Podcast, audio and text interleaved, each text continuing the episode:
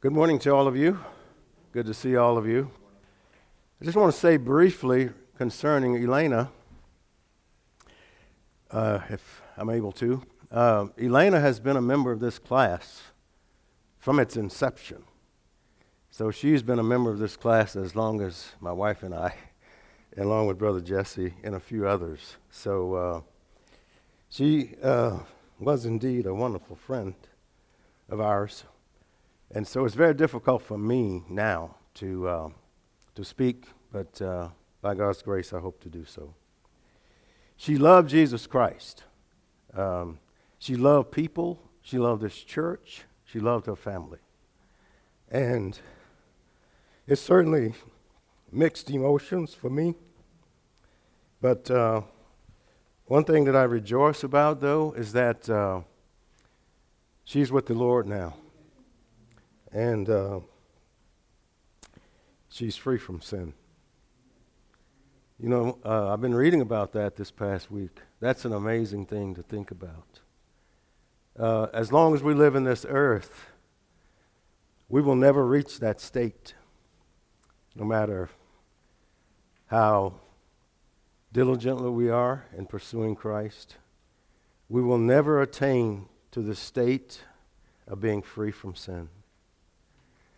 But she is at this very moment. And so we rejoice over that. Another thing I want to say is because of her and Brother Jesse, and along with the, uh, the International Friends Group and those who participate, that this class was actually begun. Um, Rocky wanted to, along with the starting of that class, Rocky wanted to uh, have a place for those who attended that may not have been members of this church to go and to uh, be able to be a part of. And so, as a result of all of that, this church, I mean, this uh, class came into being. So, I was certainly honored to be asked to, to teach it.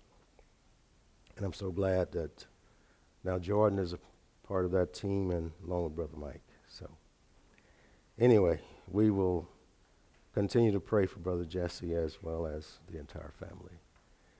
Elena was um, a great evangelist. Um, she loved her family.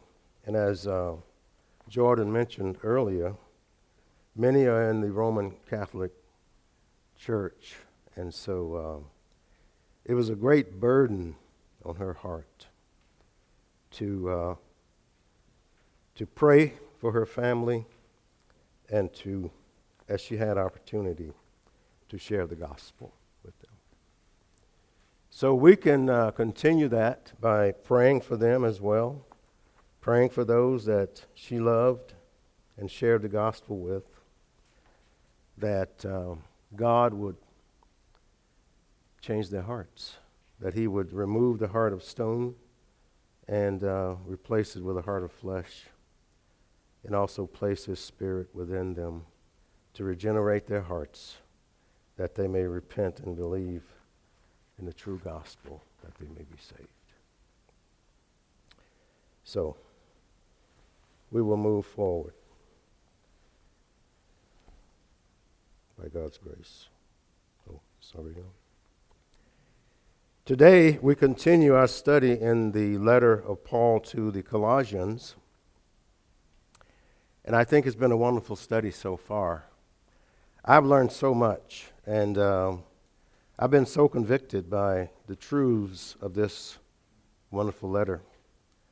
And I was highly convicted this past week as well during my study.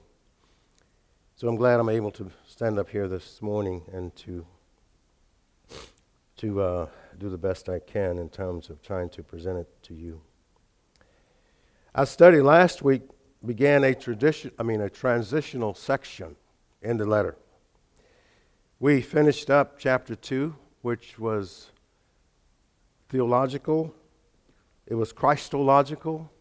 Christ is highly exalted in, that, in those chapters, verses one, uh, chapters 1 and 2. And we learned a lot about him, who he is, his person. and we learn about his saving grace. And uh, but Paul doesn't only let us know about theology, but he also teaches us how to live it out. Because in the context of that, we see that those whom God has chosen to believe in him, and those whom he has chosen to be saved, and those whom he saves, he doesn't only talk about their position now in Christ and who they are, their identity with Christ, that they have a heavenly citizenship. But also, he wants to provide instructions on how to live as a result of that. And that's what we're all striving to do. We're trying to live out our identity, really. You know, we are, our identity is with Christ. We are identified with Him. And Paul, as, long, as well as Christ himself and our Father God, wants us to live out our true identity in terms of who he has made us to be. This is absolutely an amazing concept to live out who we are, or as some writers put it, to become who we are, to become practically who we are positionally we have a very high, exalted position because we are in Christ. We're united with Him. We are spiritually in heaven. Spiritually, not physically, obviously, but spiritually, we are in heaven because, because we are seated with Christ in the heavenlies. And that's where He's seated. So we're with Him in that regard. But sin still remains. Sin still remains in us. And so we still have a propensity to sin. And that's what our lesson is about today. Now, you may notice if you have read verse 5 that he talks about sexual sins. And you may wonder why he talks about that so early in the practical aspect of his teaching or his writing there. But you must remember that the ancient society of his time, promiscuity and sexual immorality was rampant. And it did not matter um, who the person was or what kind of person they were. It was basically unrestrained, unrestricted. I understand that venereal disease was rampant. It's almost like our society today. There's really no different, not much difference in the way they lived in our society today. But anyway, that's, that's the way they lived. And so Paul recognized that many of those who were being saved came out of a pagan background, a Gentile background where this type of activity was commonplace. It was commonplace. So Paul was concerned about them going back into that. And so he writes, he wrote as he does here. So to begin, I just want to read the first nine, or actually seven verses of this third chapter. So if you would turn to Colossians chapter 3 and we'll read the first seven verses. He says, Therefore, if you have been raised up with Christ, that is, you have been regenerated, keep seeking the things above where Christ is, seated at the right hand of God. Set your mind on the things above, not on the things that are upon earth or on earth. For you have died your life is hidden with Christ in God. When Christ, who is our life, is revealed, when you when is revealed, then you also will be revealed with him in glory. Therefore, consider the members of your earthly body as dead to immorality, impurity, passion, evil desire, and greed, which amounts to idolatry. For it is because of these things that the wrath of God will come upon the sons of disobedience. And in them you also once walked when you were living in them. As we begin our study into this passage, I would like to point out something as it relates to verse 5. Now, I love the New American Standard Version of the Bible, and perhaps many of you love it as well. But I think in verse 5, they, they don't do such a good job of translating that passage, especially one of the words there. The, one of the key words, in fact, the key word in this passage is put to death. And we don't see that here. It says, Therefore, consider the members of your earthly body as dead but that's not really what the original text says. It does not say consider as dead here. It does say that in Romans 8:11, I think it is. But it doesn't say that here. It actually says put to death. That is to kill, to slay. The slay the members on the earth. The word your is not there either, upon the earth. And I think what he's referring to here is to put to death these terms, or the aspect of these terms here immorality, impurity, passion, evil desire, and greed, which amounts to idolatry. In spite of our lofty position with Christ, in spite of all the work that God has done in us to transform us sin still remains.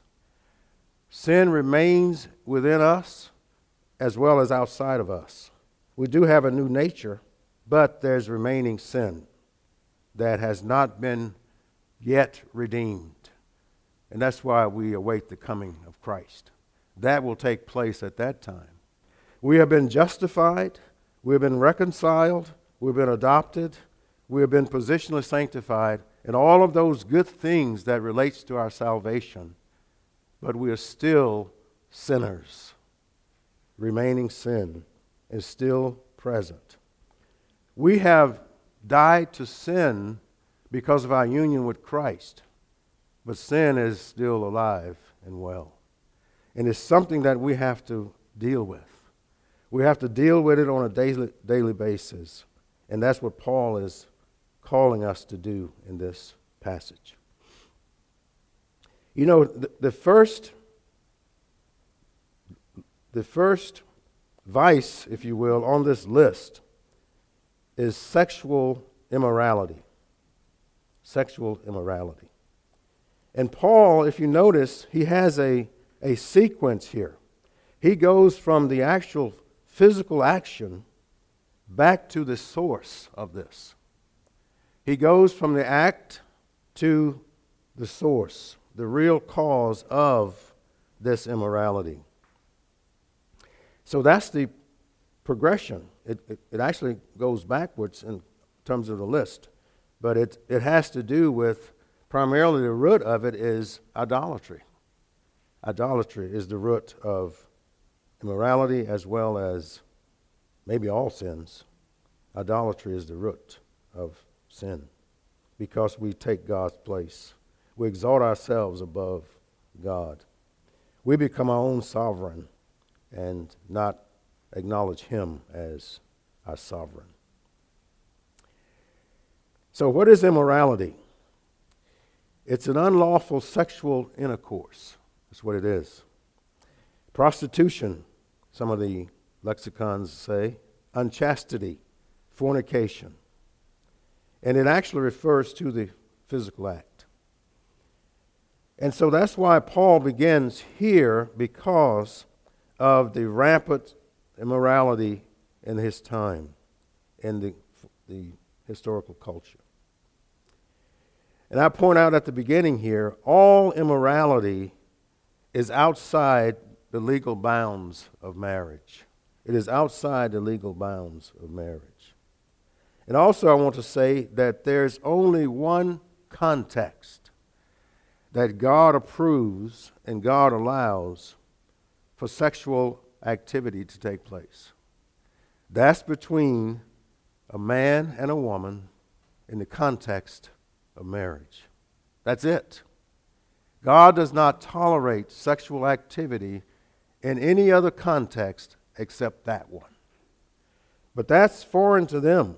When they probably read this letter, those to whom it was originally written to were probably stunned. They were dumbfounded to read something like this because they were free to do any way they wanted to in this regard. So, Paul is saying here that the only context in which sexual activity is allowed or off, is not off limits is between a man and a woman in the context of marriage. And this harkens back to a definitive statement that goes all the way back to Genesis. As I was reading this, I, w- I thought about this verse and what God said even at the beginning. You know, it's amazing the wisdom of our God. It's amazing the wisdom that God has in terms of teaching us. And you're familiar with this verse. It's in Genesis chapter 2, verse 24. And this is shortly after God had made the woman.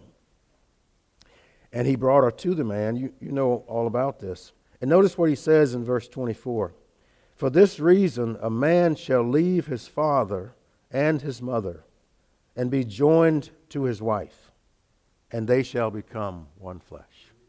This is the only context that God allows without judgment if a person continues in it sexual activity to take place between a man and a woman in the context of marriage. This is the universal, uh, timeless principle regarding marriage, right here. It's universal, which means it covers the whole globe in terms of humanity, and it's timeless, it's ageless. It does not change the society all around us changes in terms of behavior and thinking and activity and those kinds of things. But God's word is timeless. It's ageless. What it said last way back in beginning of uh, in the beginning, it still is is the same today. Why is that true? Because of the source of it. The source of God's word is God himself, and one of the attributes of God is that he does not change. He does not change. And that what proceeds from him is, is like him. His word, therefore, does not change either. So immorality is the actual act, but immorality just does not happen unless something leads up to that. For example, a man and a woman is not usually in a happy marriage, and all of a sudden, everything breaks off. Now, this could happen, but that's not generally the case. There's a lot go, that's going on within a person prior to this. And that brings us to the next word. The next word is the word impurity. Impurity just simply means unclean. It's from the word catharsis. And what they did, they put an A in front of it, to, which means clean. Catharsis means clean. And they put an A in front of it, which negates it and makes it unclean. So the word simply means unclean or impure thoughts. That's a good way to translate it impure thoughts. And that is the position of a person that precedes the actual act, the impure thoughts. And so that is preceded by what's the word, the next word, which is passion passion. And this term indicates a drive or force which does not rest until it is satisfied. It's, an, it's, it's like an inflamed term, an inflamed concept, like a spark in a dry place where there's, where the, there's been no rain and the grass has dried up and withered and the wind is blowing and a spark comes along and ignites it. It's very difficult for even very well trained firemen to put it out. And so, this is the concept that's behind the word immorality, but it's leading up to it. It's passion. It's an impure thought. It's, it has to do with the thinking of a person. It has to do with an unclean mind. An unclean mind. Well, that's impurity. And the passion inflames that Im- impure mind or unclean mind, and it leads to immoral action. Immoral action. And that's where Im- immorality comes from. The next term is evil desire. Evil desire. And Paul is commanding the word that's translated put to death. This is actually a command. It is a command. So Paul is commanding us to put these things to death. We can look at them individually. Put immorality to death. Put impurity to death. Put passion to death. Put evil desire to death. Put greed to death. So to be killing those things. So God has called us into a war, a battle. From the time we were justified and positioned as sanctified until we're glorified, we'll be fighting this battle. It's not going to go away. It's relentless.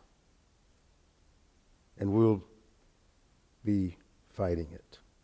But we'll seek God's grace to enable us to endure through the battle. Evil desire is lust. Lust is something that's deep within us. James talks about it. Let's look at James chapter 1 verses 13 through 15, and we will see that it's, it's there. It's just who we are. It's just there. We can't do anything about it but put it to death when it rears up to cause us to, to sin, to want to sin. Verse 13 says, let, let no one say when he is tempted, I am being tempted by God. Why? For God cannot be tempted by evil, and he himself does not tempt anyone. But each one is tempted when he is carried away and enticed by his own lust. Notice it ascribes it to the individual, his own lust. Then, when lust has conceived, it give, gives birth to sin. And when sin is accomplished, it brings forth death. So, lust inflames passion and then the passion ignites the dirty mind or the unclean or impure mind, and that leads to the actual act of immorality. So now we're about to get to the real root of this. Greed, he also says, which is idolatry. Greed is insatiable selfishness unsatisfied or unsatisfying selfishness. It's an insatiable desire for more. It's also translated covetousness in some versions, but it's from the same word, pleonexane. Pleo means more, nexane means to have. I have to have more. I am not satisfied with what God has given me. As much as God has blessed me, as much as God has blessed us, we can sometimes be greedy. We will want more. There's a danger in that. There's a danger in being greedy. There's, I don't think there's anything wrong with sometimes maybe wanting more, but it depends on how we want to go about that and the effect that it will have on us as well as our family and those who are part of our inner circle. And Paul is commanding us here to put it to death. Put it to death. I think greed springs from discontentment. We're discontent with what God has given us. We have this desire for more, and we think we deserve more. And I think this has to do with uh, how we view God and how we view ourselves we, when we view God in the wrong way, and place ourselves before Him, I'm speaking of idolatry now, which greed is. It's a form of idolatry. We don't we, we look at ourselves as perhaps wiser than God or smarter than God and think that we are the ones to determine our state or our status in this world. But it can be a danger from if we want to desire more. I think this is one of the reasons why Lucifer fell. He wanted what didn't belong to him. That's what being greedy is. Greedy is desiring with an insatiable desire something that doesn't belong to us, something that God has determined, at least for now, to be off limits to us. But we still want it. And if we continue to focus on it and to think about it, that I should have that, then we are in a dangerous position. That is why it is necessary to be putting it to death. We must kill it. We must cut it off at the root. And the root, I believe, of all sin is idolatry. Idolatry is worshiping something other than God. It could be ourself, it could be money, it could be fame, it could be position, and many other things, but it's something other than the true God.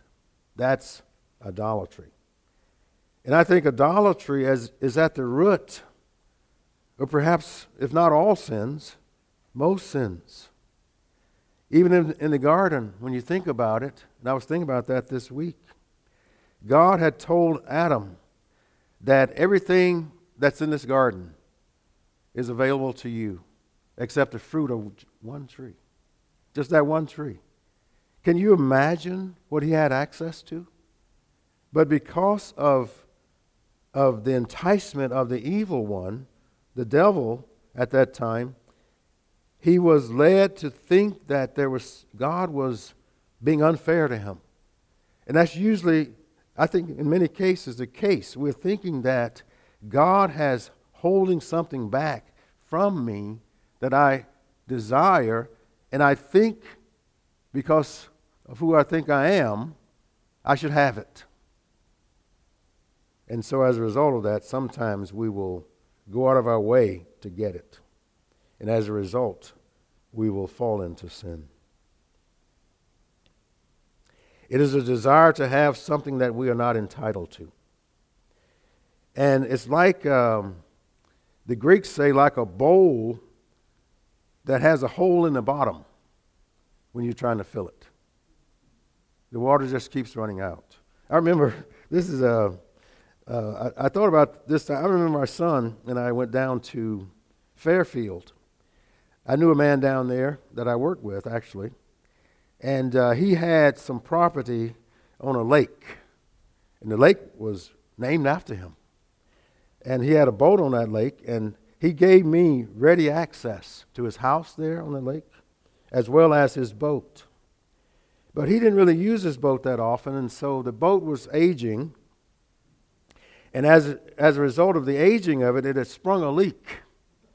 And uh, it was in the water. He had a little shelter there and a little ramp that he had to, that he could walk out and fish on the lake. And the boat had sprung a leak, and so it had water in it. And so my son and I said, Well, you know, um, let's see if we can dip the water out. We started dipping, and we would lower the level a little bit, but it would continue to rise. And that's the way greed is. Greed is that same way. You can never get enough. If you're greedy, you will never get enough. And that will ultimately lead to sin. Every sin, I believe, is from covetousness. Covetousness. Desiring more. Desiring more. Matthew 5 27 says, and 28 say this. It says that um, Matthew 5, verse 27. Regarding adultery. It says, "You have you not heard that it, it was said you, that you shall not commit adultery? But I say to you that everyone who looks at a woman with lust for her has already committed adultery in, in his heart. So adultery begins at the thought level, at the heart level, as immorality does. So, where should we begin killing sin? Where should we begin? And I think that's why this is so important here, because not only does Paul enumerate some of the sins, obviously, this list is, list is not exhaustive, but he lets us know where the root is.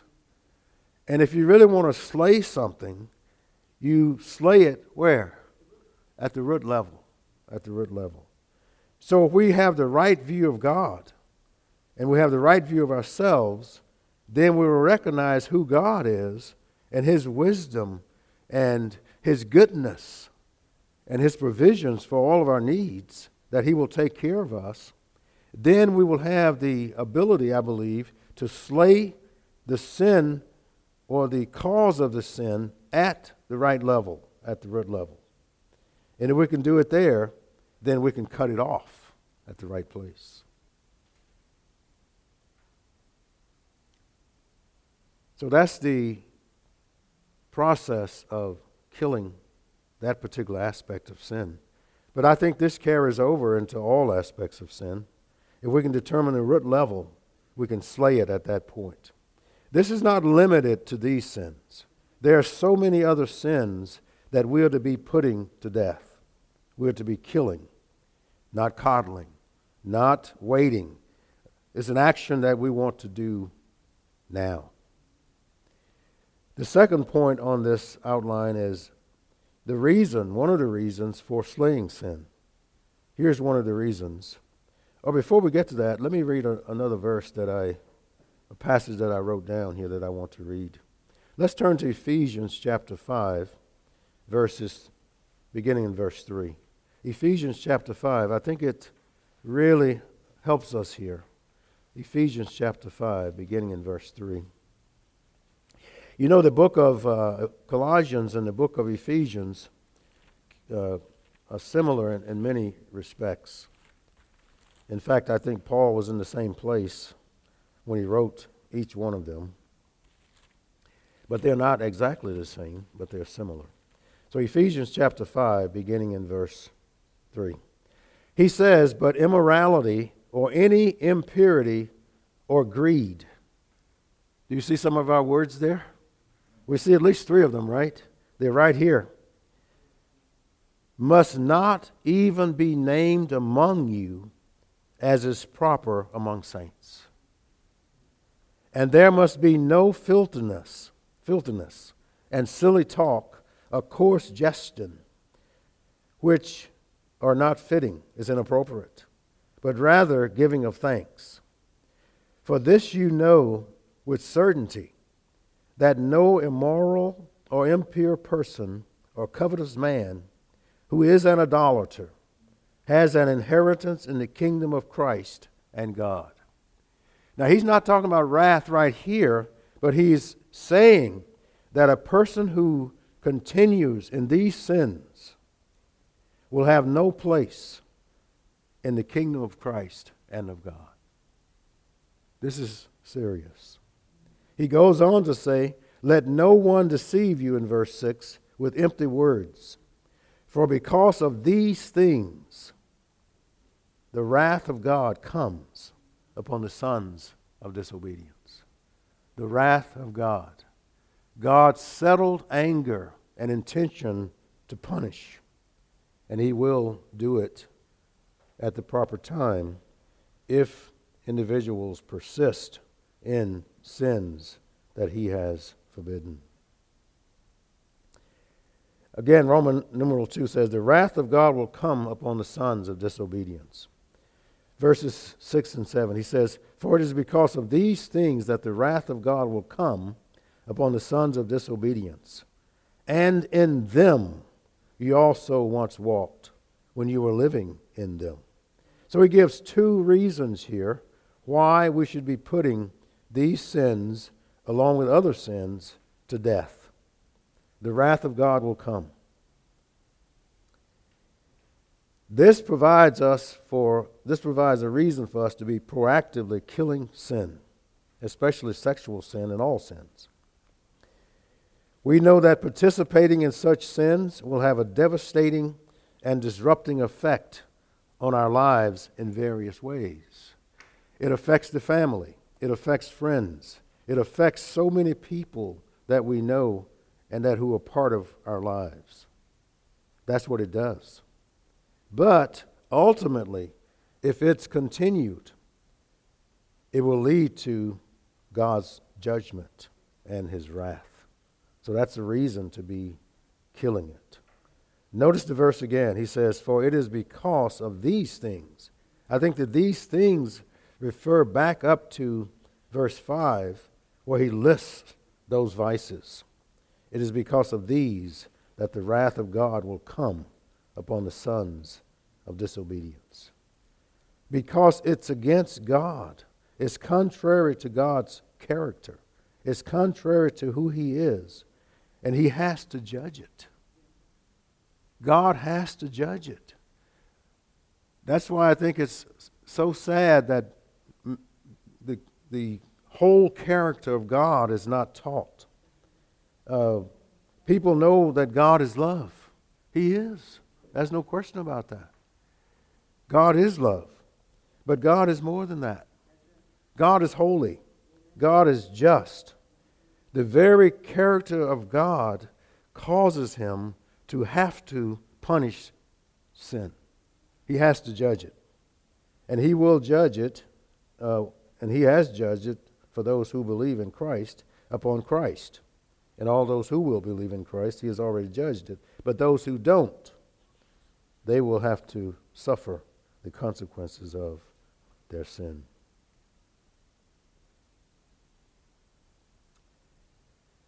So he will punish it. But you know, the good news, though, is that God is so gracious that he will forgive the sinner who repents. Isn't that good news? That's the gospel. God will forgive sins. That is absolutely amazing. I remember when uh, our youngest grandson was very young, and uh, we used to have both of them, we have two, over to a house.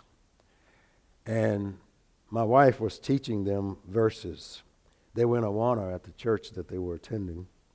And so she was teaching them verses. And I can still hear it in my mind where the younger one remembered that my wife telling him from, I think it's First Timothy, that Christ came to save the sinners. That he came to save the sinners. And he did. He came to save the sinners. And that is good news. So God's judgment will come upon the sons of disobedience. And there's another reason not to participate in, in this sin is because of Galatians chapter 5, verses 19 through 21. He says, Now the deeds of the flesh are evident, which are, and he's going to name them. And notice what has the list immorality, impurity, sensuality, idolatry, sorcery, enmity, strife, jealousy, outbursts of anger, disputes, dissensions, factions, envying, drunkenness, carousing, and things like these, which implies that this list is not even exhaustive. Of which I forewarn you, just as I have forewarned you, that those who practice such things will not inherit the kingdom of God. 1 Corinthians chapter 6 verses 9 through 10. Uh, do you not know that the unrighteous will not inherit the kingdom of God? Do not be deceived, neither fornicators, nor idolaters, nor adulterers, nor effeminate. That is, that is effeminate means the, the uh, passive one in the homosexual relationship, nor homosexuals, nor thieves, nor the covetous, nor drunkards, nor revilers, nor swindlers will inherit the kingdom of God. And we've already read Ephesians chapter 5, verses 3 through, through 6. The wrath of God will come on the sons of disobedience. Here's another reason not to participate and to be killing these sins. Letter B under Roman numeral 2. Christ saved us, them, out of these, thin, these sins. We were saved out of sin. We were saved from sin. And we do not want to go back into it. And Paul is letting them know that. This provides the second reason. And this lifestyle was so rampant, was so prevalent in Colossae and other places in the world at that time. So they were familiar with this. When they read this verse, they knew what Paul was talking about. They knew that even some of them, perhaps many of them, had lived this way. And that shows again the power of the gospel to save no matter what lifestyle a person may be living in.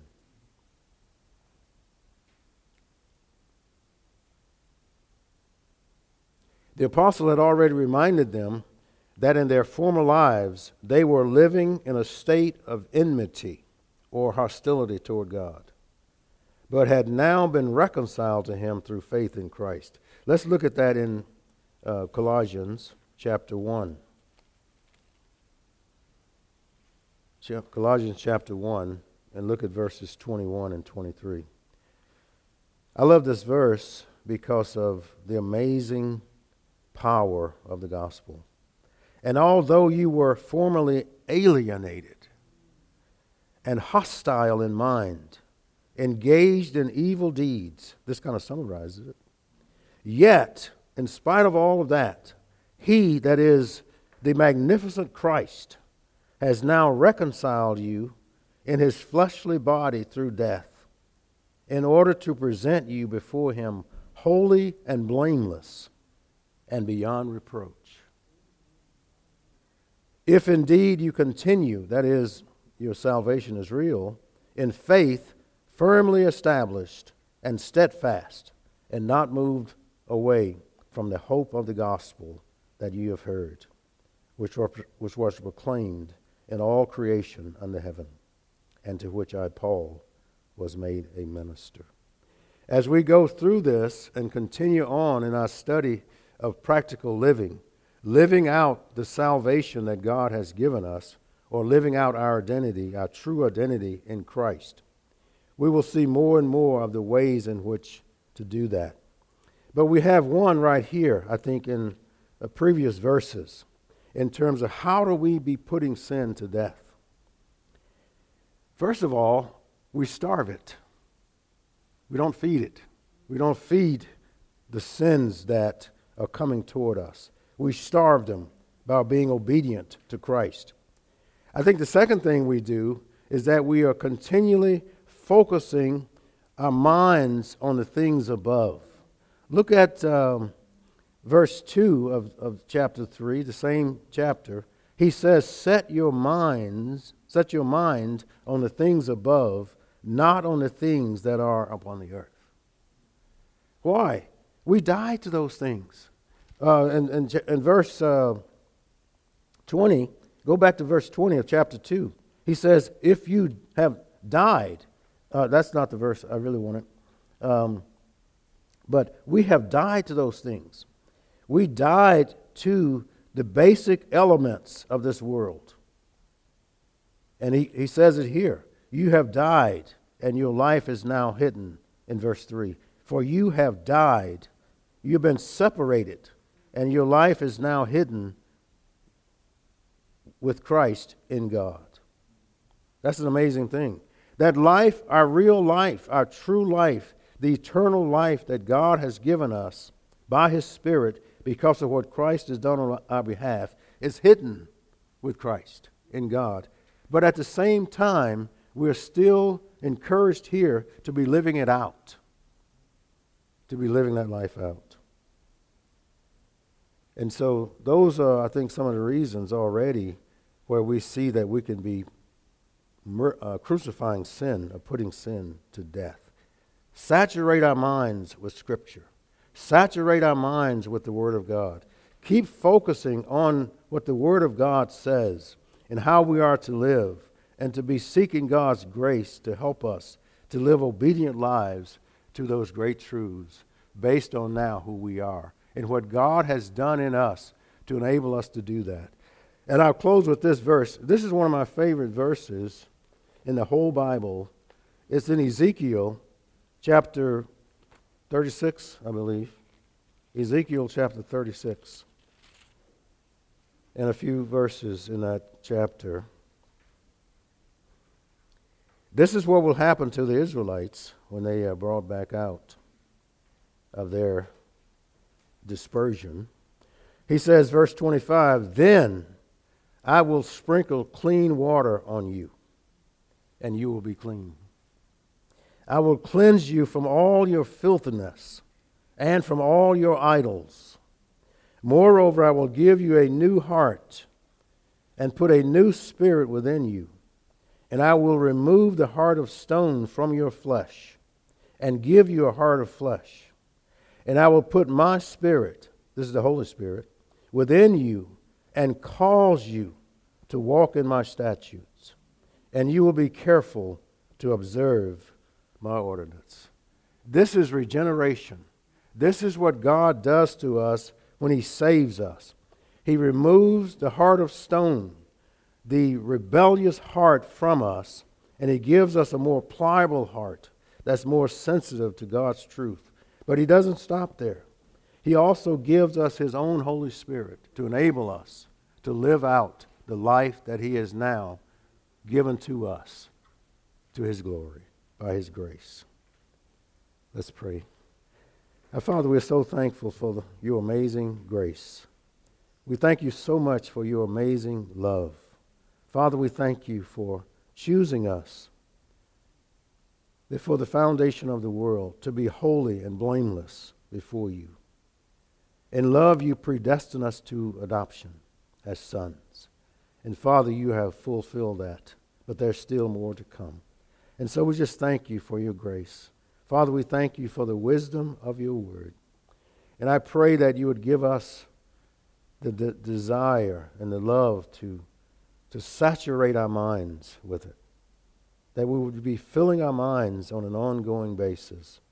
That we will let the word of Christ richly dwell in us in order that we will be putting to death the deeds of the flesh. We commend ourselves to you and to your grace. We pray in Christ's name. Amen.